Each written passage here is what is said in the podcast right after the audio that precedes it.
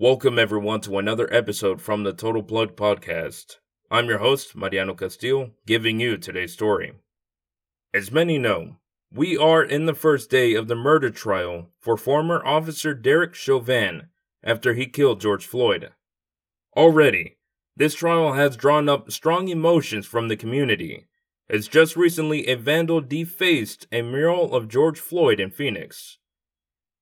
The individual responsible for vandalizing the mural sprayed the word fentanyl on Floyd's face, referencing the argument made by former Officer Derek's defense that he was not responsible for George Floyd's death, but instead, Mr. Floyd died from a combination of drug overdose and a health condition. The individual also sprayed X's over Mr. Floyd's eyes and mouth.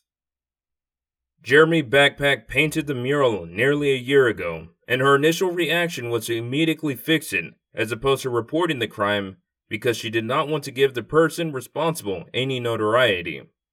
Thank you everyone for tuning in to the podcast. Please visit thetotalplug.com for more material.